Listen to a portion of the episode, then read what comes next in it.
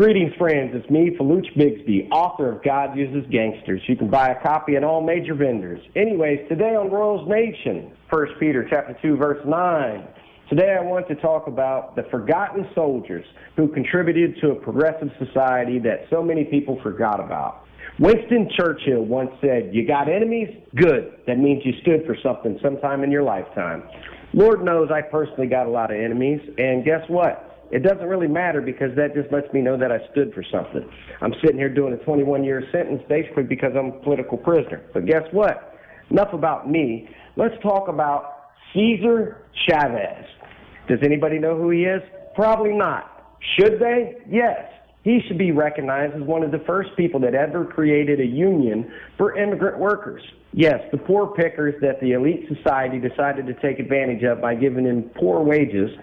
Cesar Chavez decided to fight for labor rights and get a labor union for those that are working so therefore they can pay taxes and get a fair wage. So I think we should uh, definitely honor this hero because he looked out for the poor people that were trying to work hard to make America great. Next, let's talk about somebody that everybody forgot about.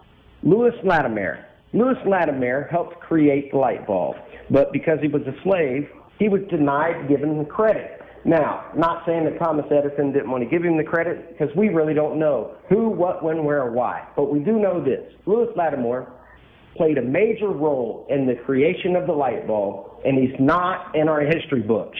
Why is that? Because he who wins, the government, so forth, gets to write the history the way that they want to to make it sound good.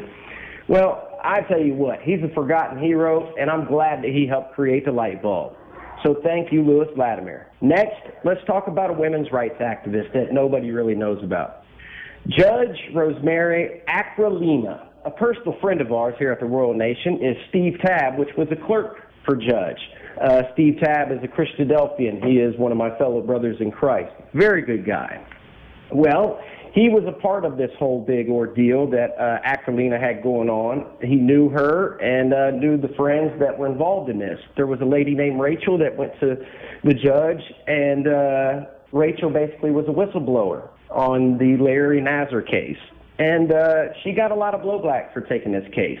But she definitely dug her heels in, and she definitely got the man convicted, and she did it right. She did it by the law. She didn't take no payouts. And yeah, there were some rich elites that wanted her to look away. There was a lot of people that tried to cover this case up before it even got started. But guess what? Judge Rose Aquilina dug her heels in. She took the blowback. She did what she was supposed to do, and she's a women's rights pioneer and she did a lot of good things so people like Rachel and the rest of the victims were able to go on with their life and feel some type of civility in this nation. Thank you, Judge. Last but not least, I want to talk about Mr. Navalny. I pronounced that probably wrong, but he was a Russian that uh, ran against Putin, and he was murdered for his beliefs.